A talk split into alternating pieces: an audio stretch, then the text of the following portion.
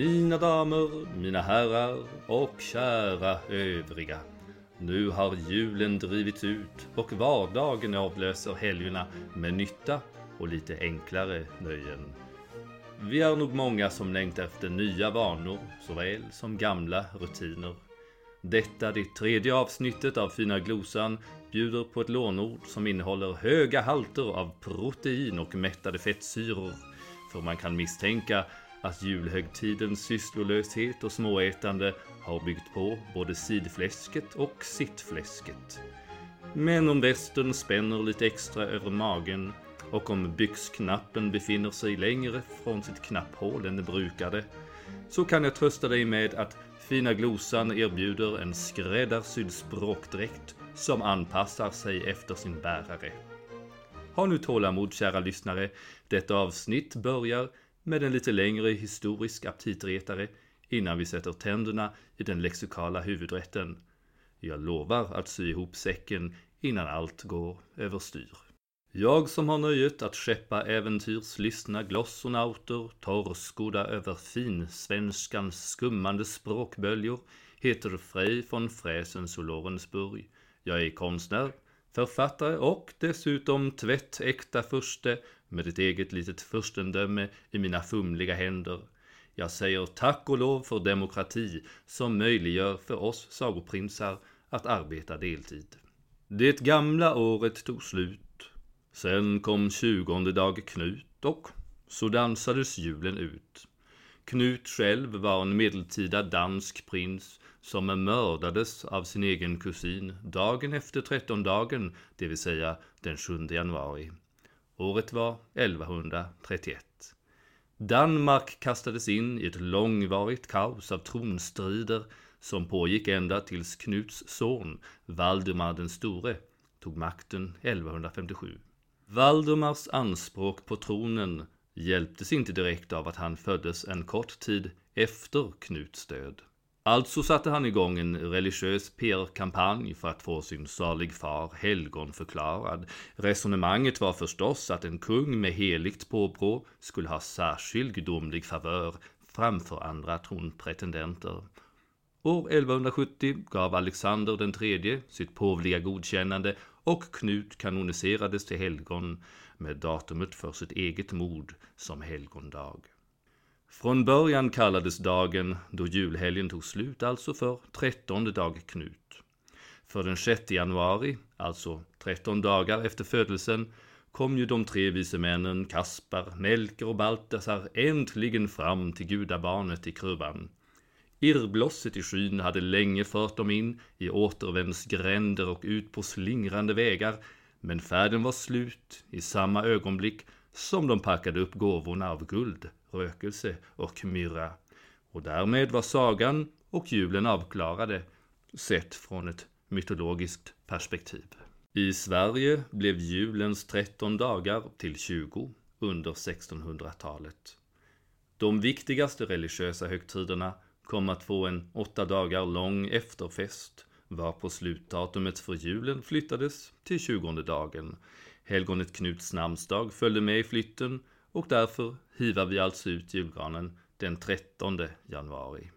I dessa dagar är det kanske främst nyårsklockans klämtande som väcker oss ur socker och glöggdimmans gemytliga dåsighet. Vi avger nyårslöften för att göra oss av med laster och för att lägga oss till med sundare vanor.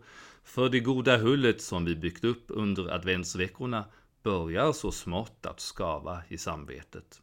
Och efter denna långa inledning är det nu dags att presentera dagens fina glosa.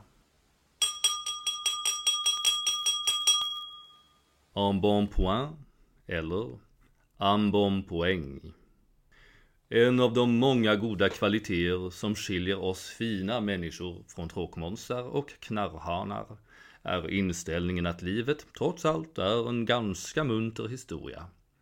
Men om pestprissen lägger sig till med kulmage när hen träder in i medelåldern så vittnar festprissens kalaskula om en livsstil som präglats av bekantskap med det goda i tillvaron. Men visst, även förnämlingar som grevar och stormrika playboys mår gott av att motionera bort några skålpund kött på tennispass och skidturer.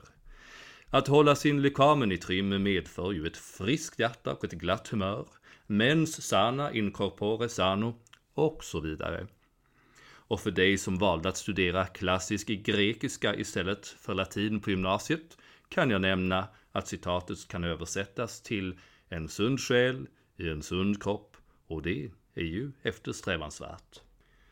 Vår svenska barockdrottning Kristina lär ha levt efter filosofin att lite lyx gör människorna glada. Och vi kan väl inte annat än hålla med. Kostbara tyger retar hudens känselreceptorer och ger oss gåshud av välbehag. Väderkornet tjusas av parfym och kanelbulledoft och smaklökarna öppnar sina blomkalkar över hela tungan när någonting läckert passerar läpparna. Ändock, till syvende och sist, måste vi hålla i minnet att sambandet mellan orsak och verkan är en av naturens grundläggande lagar. Den yngling som nyss var smärt och smidig förvandlas snart till mätt med präktigt midjemått om han serverar sig själv alltför stora portioner från livets smörgåsbord. Dagens finsvenska ord lånar vi från fransoserna som ju alla vet är riktiga vällustingar. I det eleganta Frankrike kan inte en enda hängbuk eller ölmage spejas. Istället väljer man det trevligare substantivet en bon point eller en bon poäng. Och fint folk gör detsamma. Den exakta översättningen av glosan är i gott skick och då menas att man är synnerligen välnärd. Så sluta plåga din kalaskula med stygga ord som isterbuk, kagge eller pösmage. Omfamna istället det rundare och mjukare en bon point när du omtalar ditt dit och hull, så har du snart en hyggligare attityd gentemot dig själv. Här, kära lyssnare, kommer några exempel på hur glosan kan användas. Exempel nummer ett. Ah, det var kul att träffa det gamla kompisgänget från högstadiet förra veckan. Men alla hade ju förvandlats till medelålders män med en bon point. Exempel nummer två. Nu längtar jag tillbaka till vardagen efter alla helgdagar. I år kom visst jultomten med både klappar och en lätt en bon poäng. Exempel nummer tre. Min lilla en bon poäng och jag pallrade oss till gymmet och voilà! Tre veckor senare har jag inte gått dit för en andra omgång. Och nu, kära vänner, lämnar jag er för denna gång. Med bugningar och krusiduller till ljudet av trumpeter och kastruller. Adjö.